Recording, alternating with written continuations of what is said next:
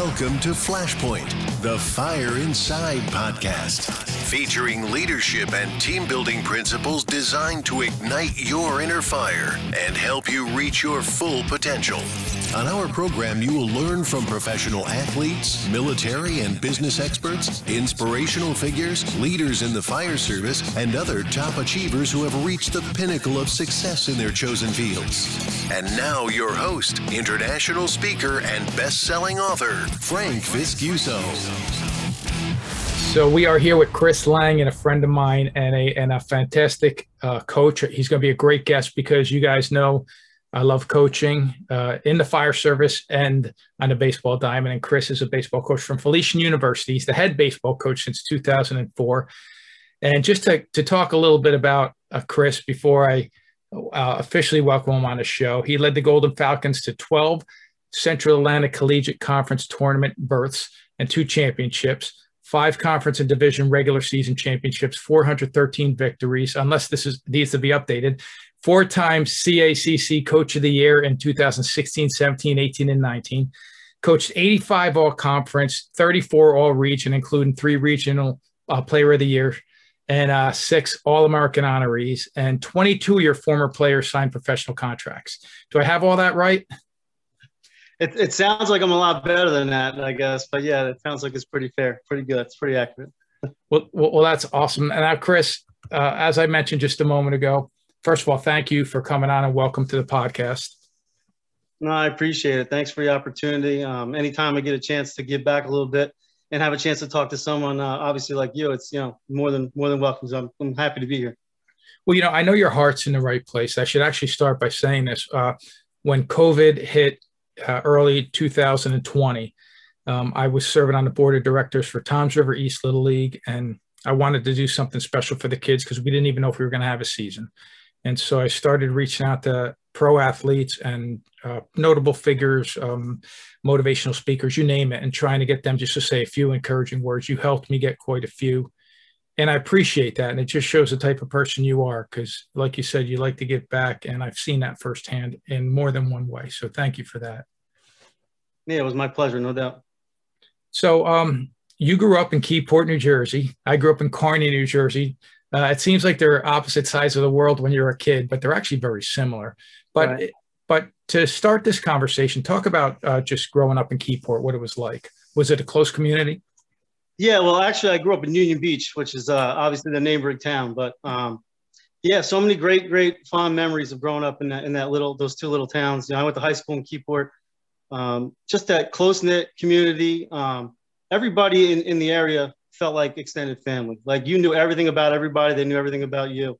It was just really, really uh, awesome to see like just how people came together. You know, it just it felt like one really big family. Like grammar school felt like my brothers and sisters, and then when high school came, obviously it, just felt like some of some of the people you met when you were older, younger. You know, they just again felt like an extended family, and uh, it was really special. It just was. Um, sometimes I think you know too many people know too many things about you, but I mean at the end of the day, it's led, led, led back to my adult life. Obviously, getting me an opportunity like this um, with Laura. You know, obviously she was a good friend in high school, and uh, a lot of the guys and, and girls, you know, and uh, teammates, classmates, you know, they, they became our you know big fans of Felician and, and of Langan baseball and Langan sports. So you know, can't be um, just very appreciative of, of of just that bond that was created in that small little town. Yeah, it's interesting. I think when I look back to when I grew up too, it seemed, and maybe because I don't live there anymore, but it seemed like Kearny was the same way. Everybody knew everybody, and like you said, maybe a little bit too much about everybody. But it, but it had that family feel. Like when I became a firefighter in that town, mm-hmm. uh, it, I was going on calls, going to my friends' parents' houses all the time. It's like that feel, and that changes over the years. I don't know if my kids will ever have the kind of uh, experience you and I had. And when you mentioned Laura a moment ago for the listeners, Laura is my wife, and that's how you and I met uh, through uh, my your connection with her and, and obviously um, our connection with baseball. But what attracted you to baseball to begin with? My father. Um, my father and I have a twin brother, as, as you already mentioned. Um, they every day was go get your glove. As soon as school's over, go get the glove, go get a bat. My dad would just throw balls at us. You know, it felt like all day. You know, and uh, obviously I, I, get a chance to now thank him uh, on this podcast, so I appreciate that as well. Um, but yeah, he, he was the guy. He was the one that, that really brought that passion and the, and the, the life of this game to me. And, and I've been very, very fortunate, obviously, to uh, still be around it and to teach it and coach it. Um, yeah, I, I wouldn't even imagine my life right now without the game. And, and again, that's all due to my father's just, you know, his passion of it. And that, like that little kid story of the dad with the ball and the glove and, you know, you with the bat. It was, yeah, it was, it was great. And I, and I thank him every day for it. I do. I really do. That's great. That's great that you have the opportunity to thank him. I'm in the same situation with my dad. You know, I, I, just saw a quote the other day, and I know I'll mess this up because I didn't memorize it, but it said something like eight year olds don't need showcase camps and and uh, specialty coaches. They need moms and dads that go out and play with them. Yeah. And as you know, that's something my wife and I do constantly. Matter of fact, my wife is actually at practice with the boys right now. I, am not there for two reasons. One is where I'm talking to you, and two, slipped on the ice and uh, just a few days ago, and and I'm nursing a wound. But um, but I want to talk about this first. I mean, you know, uh, the majority of my listeners are in emergency services, fire, police officers, EMS.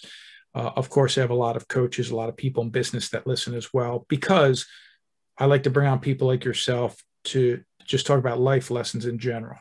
Um, so, to start on that topic before we get into building teams and what we look for in team members, um, life lessons. You know, I when I was younger, I played baseball, but it wasn't my primary sport. Wrestling and rowing were my two primary sports. I played everything: football, soccer, you name it as I'm older and coaching, I realized, man, baseball is so similar to life. And more importantly, uh, it just teaches you how to overcome failure and adversity. Right. But I, I wanted to ask you what kind of life lessons you took away from the sport that you think have helped you now as, as a business owner, which we'll talk about as a coach and, and just uh, in general. Yeah, I think you kind of hit on it right away. I mean, in, in life, without any kind of a failure, there's really no success.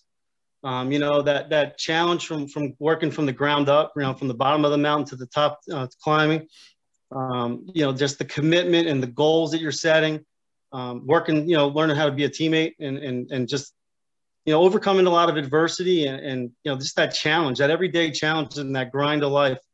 I think if you don't learn how to fail, you, there obviously will never be success. If everything's always handed to you, everything's always great for you, uh, what do you do when you're challenged? You, you know, you generally have no idea. You, you're backing into a corner, um, and you just can't handle it. I think obviously with with some failure, you know, you just learn so much about yourself, how much you're willing to commit, um, and how much further you are, you know, willing to push yourself when when the going gets really tough. And I, and I just think that's just one of the bigger things right there. Um, and then obviously there's all the communication and learning trust, and you know, there's there's a lot. I mean, baseball, like you just said, like I think about it so much and so often about just this just the spot that I'm in in life. Um, and, and I never really realized how important I guess it really is. You know, being a coach, being a mentor, um, you, you get to just deliver so many life lessons that you don't even realize. And it, it took me a really long time to kind of embrace that and, and, and understand it. Um, but, you know, definitely, you know, you see it every day. You just do. There's, there's a challenge every day in life, right? And I think there's a thing I always live by. You know, I used to always say you want to dream it, you want to believe it, and you want to achieve it, right? And I think if you keep that in mind, and um, you know, you, you you have a lot of success, and you keep yourself motivated, and you keep yourself moving. You're not complacent. You know, I think once you become stale, you die. You know, that's just yeah. how life. Yeah, and I would agree with that, and I like that about uh, dreaming it, believing it, and achieving it. And I want to kind of explore that a little bit more right now because we talk about in baseball that success comes down to doing the basics over and over and over again. And quite honestly, it's the same thing with firefighting. Uh, the other day, uh, somebody had said, and we say this a lot in baseball. Baseball's a lot more fun when you're good at it, and that comes with practice, and and you know you'll have more fun on the field. And I thought, you know what? Everything's a lot more fun when you're good at it. If you actually do the basics over and over and over again. Uh, there's a saying that I often say at my seminars, which is unused skills fade quickly. I have been to some of your Langan prospects practices, and my kids have had the, the privilege of of going through this with some of the older kids that you guys trained, and I see you guys do the basics over and over and over and over again. And I, I want to ask you, do you feel that way? I mean, you you coach at a much higher level than I did and probably ever will. Do you feel like it always comes down to the basics? So I probably was coaching college baseball for at least three years as a head coach, not really knowing what I was doing. Uh, the late great Fred Hill, Rutgers University longtime coach, literally just said to me, he said, "Hey, you know, uh, you have a lot of passion for the game. you're at every all these events, you got a lot of desire. He said the one thing I think that you got to remember is you're going to keep it simple, and you always got to go back to the basics and, and remember these guys know nothing. If you treat it that way, you'll start to see that you'll be able to build them back up and, and you know take them to the next level. And it really is like you just said. That's that's that's the start of every practice, whether it's been year one or year 18 for me. Um, that's just what we do. You know, it's from the simple little drills because again, we're, we're trying to form a foundation and we want to create good good habits rather than bad habits early. And uh, you know, again, I, that message stands loud and clear a long, for a long time with me. Um, and, and it's something I can obviously, I wish he was still here, but uh, I, I could never thank Coach Hill for that simple message because it's really, really, really led to a lot of great for me. Was, well, you said that you start your practices that way with the basics. Basics, yeah. Now, now, even every day practices, same thing. We start with a simple drill, you know, use working from the ground up because I yeah. think a lot of baseball is about balance and you know and, and, and understanding your body and the movements of your body and yeah, we, we, we continue to do it in college as well. And sometimes I think it's maybe too dummied down, so to speak, but our guys just seem to really like take it. They understand it. And then you can kind of work from there. You can build off that. So, you know, again, keeping it simple works, you know? Yeah. Keeping it simple does work. You, you call them athletes because they are athletes in my industry. Uh, sometimes we throw around the terms combat athletes or industrial athletes because here we are waking up at three o'clock in the morning, throwing on 60 pounds of gear, running into a burning building. So we don't know when our games are planned, right? We don't know um, how long the games are going to be, and we don't know what we're heading into. So we have to be ready all the time. Because of that, we focus on training for the basics. But but what I really, really stress throughout the country when I talk to firefighters is you have to put yourself in game situations too. You have to prepare for the speed of the game. And do you guys do that during your practices? Do you finish with like scrimmages amongst your your team members? We'll do some live um, game type situations, so guys are you know ready for the moment, like you just said. You know, putting a man on third and maybe putting on a squeeze play, or um, you know, just as a hitter trying to get the run home, or you know, obviously I was a pitcher trying to make that perfect two strike pitch. So we try to just take them through every situation that can happen in the game and you know you recreate it. And, and again make that challenging just so when they do encounter it they're not afraid of it. They're they're ready for it and and they're just you know and you can see it. You really do. You, you can see the guys be real comfortable in that big moment. And then mm-hmm. that's when you know you have a good team. And that's when as a coach you feel like you did your best work. You know you make sure that they're prepared and even if it feels boring and sounds boring you got to do it you got to keep going over those repetitive things and you know, I can't tell you how many times we work on just line drives to third and the guy catches the ball and tags the runner or steps on a base for forces or just simple little things that you would assume everybody already knows. And, and, and just oftentimes they don't and they forget because the moment gets too big. But, you know, you recreate the moment. I think they, they handle the moment well. And then, you know, that's when you're getting your best results. Yeah, it's, it's great you said that. You know, one of the things that I do when I train my boys is I try to put them in that situation. For example, when I'm warming them up and, and now we're doing plays to first and, and Frankie's a first baseman, I always make him finish the play at first by throwing home as if he's trying to get the runner out. And and it's kind of funny when you see it because my wife will be hitting balls to them, uh, and maybe Nicholas will field it. He'll throw it to Frankie. Frankie will fire it to me, at home base and, and we'll do it over and over and over again. So one day I'm sitting down and I'm watching him play in an actual game. He's on first base. There's a runner on third. Uh, the ball is hit to third base. Runner checks, or the third baseman checks the runner. He throws it to Frankie. And of course, the coach sends the runner at third. Frankie has to lay out for this. He has to stretch in a really awkward position. He's a lefty, so he's stretching. He, he has his arm out. He's laying on the ground, turns around, knowing that the runner was going, and just fires it home and gets him out. And when he does it, I had a couple of the uh, of the coaches that have been coaching years longer than I have jump up and go, "That was awesome!" One of them ran over to the field, called him over, and high fived him. And I sat here thinking, what's interesting is they what they witnessed was something I've seen him do a couple hundred times right. during practice.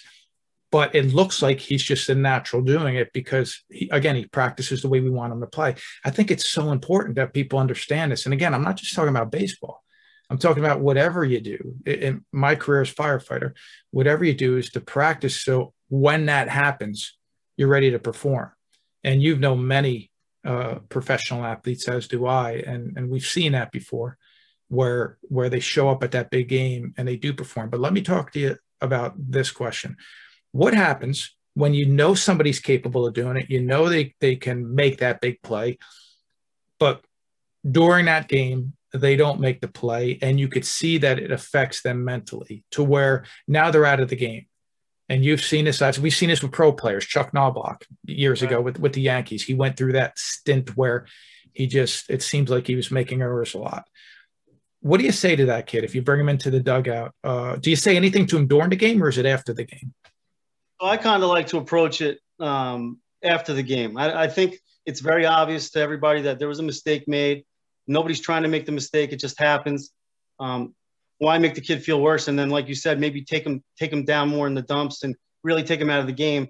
Um, you know, mentally. Once you're done mentally, we all know physically you're not going to perform. So you know, generally our post game speeches are, you know, yeah, hey, we won or whatever, good game.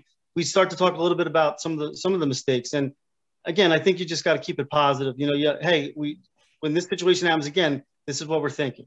And we all know that errors are going to happen and mistakes are going to be made. And you may make that mistake again, but the fact that we're just going to go over it again and, and, you know let the guy know that you're still my guy. You know, you're still in our. Everybody on this team still in your corner. Nobody's you know that upset it's one game. You know it's hard to go undefeated in any sport right? I mean obviously there's only been one professional team to do it in in how many decades of sports now. So it's really real hard to win every game. Obviously we, we just want the guys to realize again you made a mistake. Here's what we need to try to do. What were you thinking in that moment? And sometimes their answers are i froze you know and that's generally what you get. Okay so you know we have to try to find a way to, to, to work around being that frozen you know like so we're still just in every pitch you know, you take one play off, the, the ball finds you, you know, and generally, again, you hear that too from the guy. Like, I really didn't expect it to be me. It wasn't going to come to me. And, you know, the, the game finds that guy that's sleeping, you know, and yeah. just keep things positive. Though. I don't think you, you, you know, you're going to keep hammering the guy because he made the mistake. I mean, I made plenty of mistakes too. You know, I struck out looking, I, I threw balls away, I made errors. And, and I think I responded better by my coach kind of patting me on the back and saying, okay, like, hey, let's go find another way to help the team and then we just deliver that same message. You know, there's a lot of different ways to help a team win a baseball game. Obviously, you can lose it on one play, but you know, we're just going to try to keep on, on pointing out the positives and, and, and staying on that, you know, staying in the positive moment. I like how you said that also is, is what were you thinking in that moment? That's a question that I think many people in leadership positions fail to ask because somebody does something wrong. It's easy to to react to jump on them especially in my industry. We're playing it's life and death. It's not losing a baseball game. You could lose a life. Exactly. so somebody does something wrong. One of the best questions i've ever heard uh, was a chief officer asked a firefighter another officer who who tactically did something incorrect. He said why did it make sense for you to do it that way at that time? And when he explained it he actually had a, a, an answer that made sense at that time based on the information he had based on what he knew he was capable of, doing the tools the resources available. It did make sense but hindsight's always 2020 one of the things i love talking to coaches about before i get into qualities of team members that you look for i like to talk to coaches about the parent. Being a coach for as long as you have i'm sure that you see the parents that maybe are too vocal during the game. And I don't mean criticizing you. I'm sure you see that too the umpires. I've seen, you've seen all of that, but criticizing their own kid. Do you see that to where you say, man, if they would just step away and let us do what we do and prepare them, this kid could be so much better off. Like, what's your take on that? Yeah, I mean, I think that's something we try to do. We do try to prepare our guys, you know, with like, not maybe not obviously a parent screaming and yelling, but we put loud music on and hit balls, just try to see, make sure they're, they're maintaining focus. And we just talk about the same stuff. Like we're, you're prepared. Like you're going to go on the field. You're one of our nine guys. You're ready to go. Like we expect you to perform. You can handle all the situations that, that are, that are going to be, you know, put in front of you. And again, I think when you just keep on building them up, build them up, build them up, they kind of just block out all that negative. Like they don't hear the, the other team talking their crap or, you know, starting their chants and you probably do block out some of the fans, you know, um, and maybe if it is mom and dad, I, I, just that was something that never bothered me. Um, I, I actually used to enjoy it. You know, I thought it made me better, made me focus harder and want it more, and and wanted me to succeed that much more. I never I never got nervous. I didn't get scared. Um, and I think again, when the guys hear it from us, and it's over and over, we all repeat the same kind of stuff. You know, I think they just they buy in. You know, they do, and I think then they they they get that extra sense of confidence, and I think that just helps them block it all out.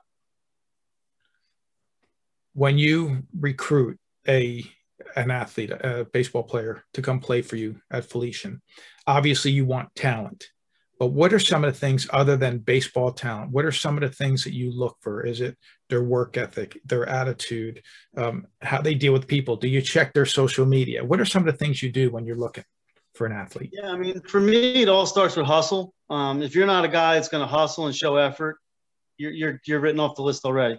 Obviously, once we kind of get past the hustle part, yeah, now we just see that you have pretty good skill set. You know, you throw well, you hit well, whatever. Um, the next thing, obviously, I want to see is how you interact in the game with your teammates, your coaches, the umpires. You know, again, when you make a mistake, what's that kid do? It's really easy when everything's high and you're going three for three and you're making every play and your team's winning. But how do you handle the low? You know, the strikeout look and the bad call, the bad hop to hit you in the face, or you know, the throw that maybe could have been picked and it was. And then how do you handle that? And the guys that you know right away kick the dirt and and they make the the bad body language, that kind of right there starts to send a message. You know, let's see now what that kid does after the game's over. I kind of watch that too. Does does he go over, talk to mom and dad, give him a hug and a kiss, or or is it right away a pout? You know, if, if you're a pouter, eh, we kind of tend to stay away. Um, so we are watching everything. Social media is huge because I think obviously they don't realize they're they're telling us the story. They're telling us exactly who they are. You know, mm-hmm. you just look at what they're doing, look at the stuff that they're following, if that stuff generally trends in, in, a, in a negative direction, we're, we're parting ways. We're not even going to continue the conversation. I don't care how great you are. We found that we've won um, with maybe less talent, but better, better people, you know, better character. And, you know, just, I think you got to take it all in. It's, it's a hard process. Obviously we don't, we don't get a lot of time to watch um, as much as you would think, you know, you're only allowed X amount of uh, evaluations and then you have to make a decision. But it, that's why it's important to then see them play a game, bring mom and dad in, sit them down, let's talk, let's ask some questions. Let's get a chance to find and feel each other out. Like I get to figure out what kind of upbringing you have. Is mom and dad like, you know, just letting you do your own thing, or, or are they they're going to be a little bit like we are, like giving you direction, and you're going to have, you know, a line drawn in the sand, and you're going to put your foot on the line, but you're not going to cross the line. So let's try to find out as much as we can about that person, um, because if it doesn't fit, then you know we, we're not going to we're not going to continue the recruitment. It just doesn't make sense.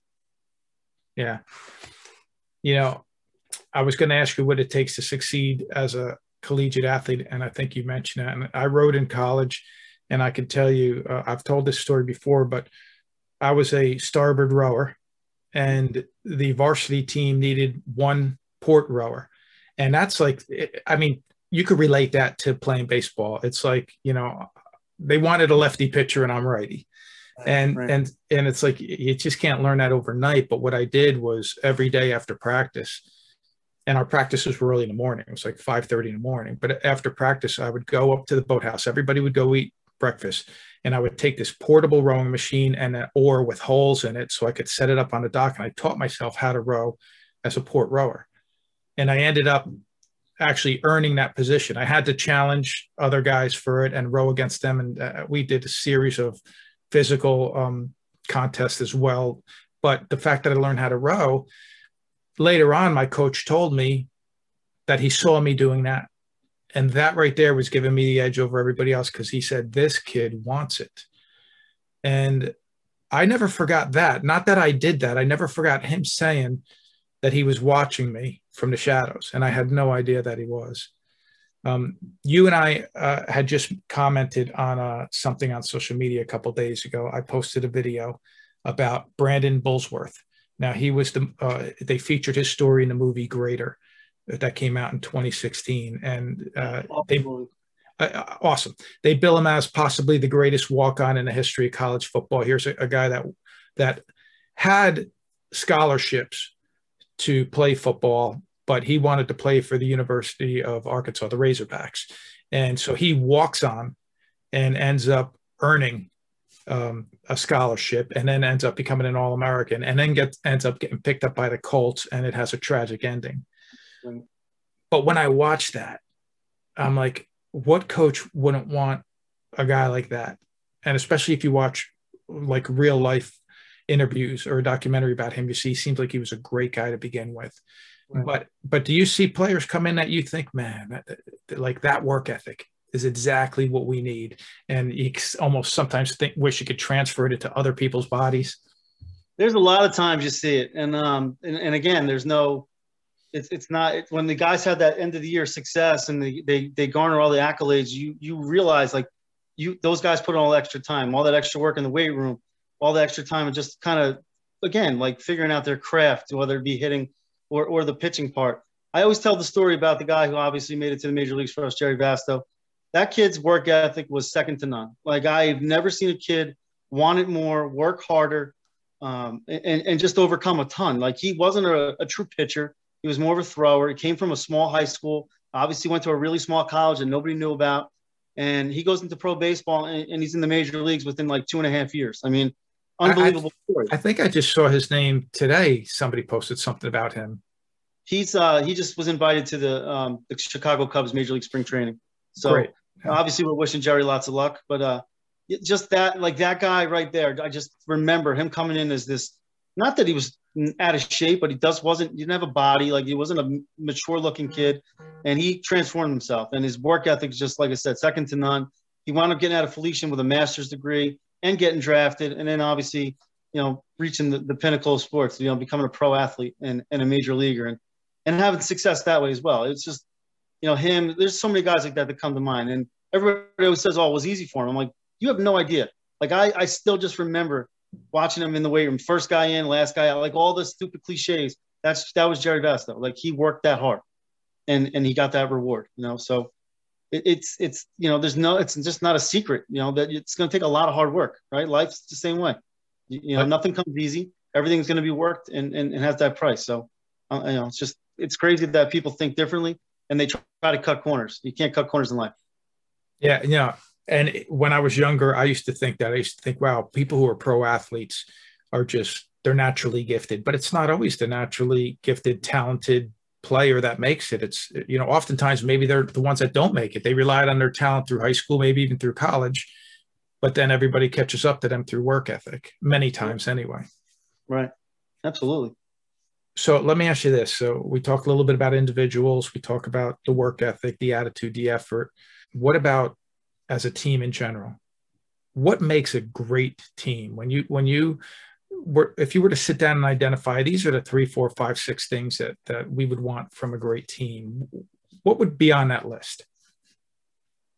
Uh, definitely the camaraderie of you know the brotherhood, you know, or just being teammates and everybody pulling in the same direction, and just guys that have a common goal and they and they're working really, really hard to achieve it. And again, same thing going back to Jerry Vasto, um, some other guys that you know have been in the program those guys on our team would never let a guy finish last. Like they would just keep on pushing that guy. That's when you knew you were going to have a really good year. When the team started from day one getting kind of like cheery about running sprints or doing the stuff that you didn't want to do, they embraced it, they welcomed it, they challenged it, they loved it. Um, when you kind of start to see that, just that bond form, it, it's there's no special, more of a special feeling. You're almost guaranteeing at the end of the year you're going to see a dog pile, um, and it's just a it's really awesome feeling to see. It's you do see a lot of um, you know it's obviously prideful. It's you know, it's just for a coach it's a great feeling. I, I, still get goosebumps thinking about some of these these groups. And uh, right now i feel like i'm dealing with one um, this year. You know we have that kind of team that guys feel like they're brothers. They know you know again they're they know what everybody wants and they're not going to let that guy you know be outworked and they're going to try to outwork them. And it's just it's a great thing. And now obviously with all this crappy weather they're they're still motivated to, to go out there and work real real hard every day so easy to make an excuse, right? Oh, it's the Northeast, yeah. it's cold, you know, bad weather. We don't have to work hard today. You know, the other day I was trying to get them out a little early. We had a, a rough week of practice, a lot of conditioning. Um, and guys were like, no, we got 10 more minutes. We always said 35 to 40. Every week we increase. We stopped early this, this week. We're not doing it. And then they challenged me. So I had to challenge them again. And uh, right then and there, I knew we were, we're, we're going to be headed for a pretty good year, you know, as long as we do what we're supposed to keep doing and stay healthy. But um, yeah, I just think that, that coming together right away, that that bond is, you know, really where it starts. You know, and you see it right away. You really do. There's no yeah. click. Everybody's just one cohesive unit. I, am looking at my phone because I, I, saved this on my phone today. To your point, it's a picture of um, it looks like two volleyball players. I can't tell because they're on the sidelines, maybe basketball, but the way they're dressed looks like volleyball. And one of them's crouched down, two two females. One of them's crouched down, and she just looks like something bad just happened. She's shaking up. The other one's looking down, uh, crouching down. She's grabbing her hands, looking her in the eyes, and the caption is, "I will lend you my strength until you can find your own." And I think what a great what a great message. If you see the picture, I don't know if I can even show it. Who knows with copyright stuff, but uh, when you see the picture, I look at that and I think, man, that's it. That's what it's about right there. When, you, when, and we talk to our players about this, the kids that I coach, about building each other up constantly, and even my boys, being, being you know, my, my two youngest ones, every they're brothers. Just like you have a twin brother, I have a brother that's a few years older. What do brothers do? Well, every now and then, brothers fight, right? And when my brothers do that, or my my kids do that, um, I talk to them. I, I sit them down Sometimes I just let them wrestle for a while because they end up laughing. But I, will sit them down and I'll say, let me just explain something to you guys. I said, you have to take care of each other. You have to be each other's biggest cheerleader. You have to really take care of each other to a point where sometimes you'll feel like it's you against the world. I said, but if you want to be successful on these teams that you play on, you need to be that way with your teammates too. And when you find that, that's where it all comes from because right now you guys are arguing over something with an iPad or something that really doesn't mean anything. But what, what really matters is that if somebody has a problem with one of you, they have to have a problem with both of you. That's what I want for my team. And I don't mean this in a physical confrontation problem way. Mm-hmm. What I'm saying is when someone shows up to play one of my teams, or when my firefighters show up to fight a fire, I want them to think we have this beat because of the way we were going to look after and take care of each other. It's that simple. And it's beautiful when you find it. And like you said, I think you know when you have it, don't you? You know when your team's fully developed and firing on all cylinders. There's definitely a, a strong feeling for sure. And you just watch it. They really enjoy each other. There's again, there's no there's no little nagging little fight at the end. There's no there's no drama. Everything is for the most part fun and but fun in a serious way. Like their, their tone is let's let's get work accomplished. There's a challenge in front of us. Let's go meet it. And and again, so at times they want to they want to go above and beyond that. But certainly you feel it. I mean, after doing it long enough, you do. You really do. If you could balance fun and and work ethic at the same time, that's a perfect situation. It really yeah, is. You're not kidding. you mentioned you mentioned drama. I heard Brendon Burchard. Uh, I don't. I hope I didn't butcher his last name, but I heard him say that drama is an indication that your team's not connected to meaningful goals because teams that have goals and passion for their goals, they don't have time for drama. And that stuck with me because right. I thought any time that I've been a part of a team where drama started creeping in, it's because you were focused on the drama, not focused on what you were trying to accomplish as a team. Right. or more, or more of like that selfish tone. You know, drama to me is a lot of times about, you know, being selfish. You know, like just worrying about the you and not the, you know, the we. And, and then again, we're big about the we. Yeah. And you see that even a lot in pro sports where you see somebody who is in it for themselves. I've seen it among some basketball players. You see among some baseball players. Um, you know, there's even uh, arguments of some people may not make it into the Hall of Fame, and and people are questioning why, and some people are questioning, well, they weren't good teammates. I'm like, I don't know if that should be a factor in whether you make the Hall of Fame, but I will tell you that that stuff carries yeah, I mean, when you get that label, you're not a good teammate. It's not, just not a good label to have. No, it's really not. What are your thoughts on unwritten rules, like a 3 0 count, bases loaded, and they say you should take the pitch instead of hit the home run like this guy did in the majors, and, and then everybody started beating him up on social media? What do you think about unwritten rules in baseball? Oh, I mean, sometimes I think I let my guys swing 3 0. Um, there's some unwritten rules. I, I, as far as I'm concerned, like if a guy slides in the second real hard and we're trying to send the message, obviously as the pitcher to the hitter, they're trying to throw the ball at the guy's back or his head. I was always taught you want to throw the ball like down at the knees. Like I, I think there's certain things in the game that need to keep the game the game. You know, there's that, like you said, an unwritten rule that we're going to respect each other. You're never going to, you know, basically hurt my teammate or, or, or, you know, be too showy because sometimes obviously those home runs and some of the antics that follow the home runs, I I can't stand it. I I I wouldn't watch it. I mean, you're in the major leagues, you hit 500 home runs. You know what it feels like. You've done it more than once. You don't need to. You don't need to flip the bat and and eyeball the pitcher and do all that Just, stuff. Exactly. The, the guy made, you know, maybe he threw a bad pitch, whatever. You hit a mistake. Just hit the baseball, run around the bases. You've been there before. There's no reason to, unless you won the World Series with it. You know, okay, great. Maybe that's a little different, but just act like you've been there before. Respect your teammate. Respect your opponents. And and and again, uh, the unwritten rule thing. I mean, I definitely let guys swing 3-0. Um, if they were up a big score, I, I obviously wouldn't do it. You know, right.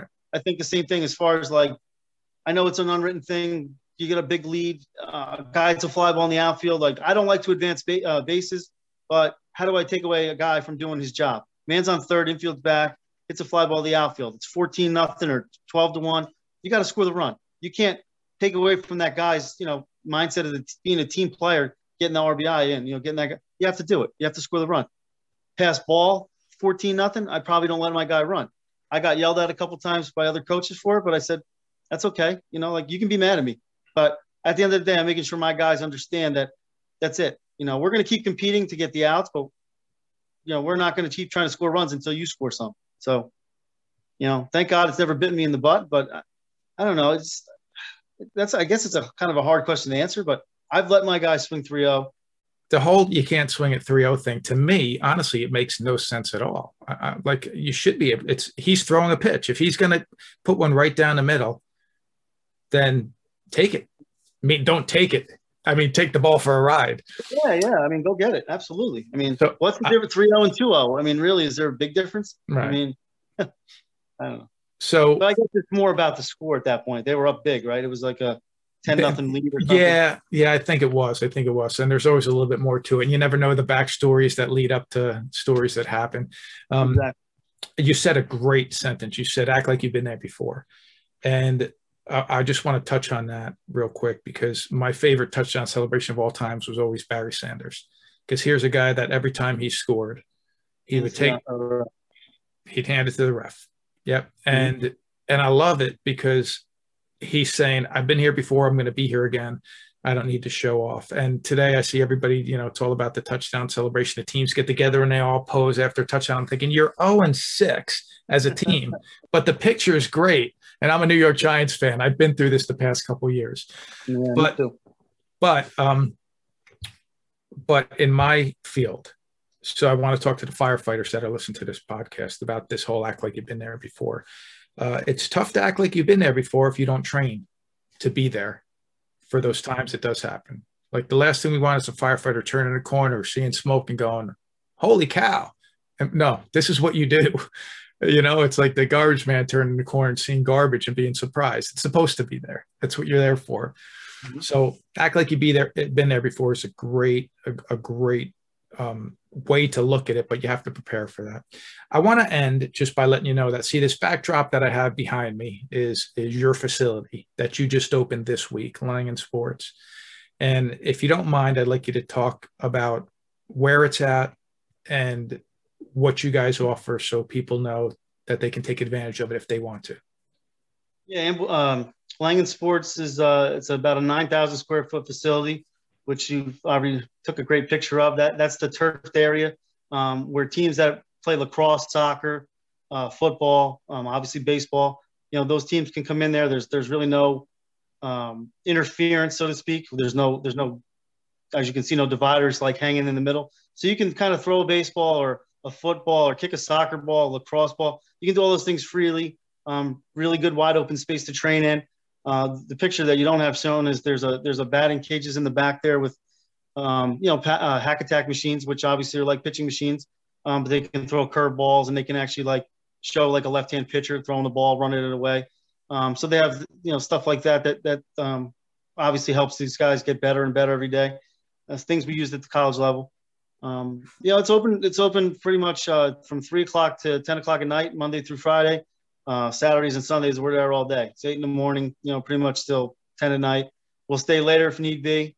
Um, you know, have an knowledgeable staff there. Obviously, my brother Steve is the main guy.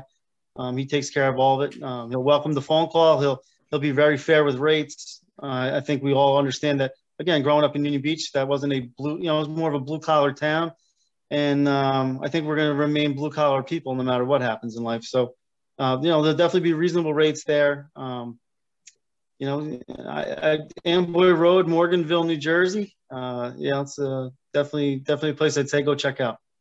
Chris Langan, thank you so much for your time, for sharing your wisdom and insight. Good luck this season, and I'm sure that we'll be seeing you real soon at practice. I appreciate everything. Thanks for the opportunity. All the best. Thanks so much. Bye bye.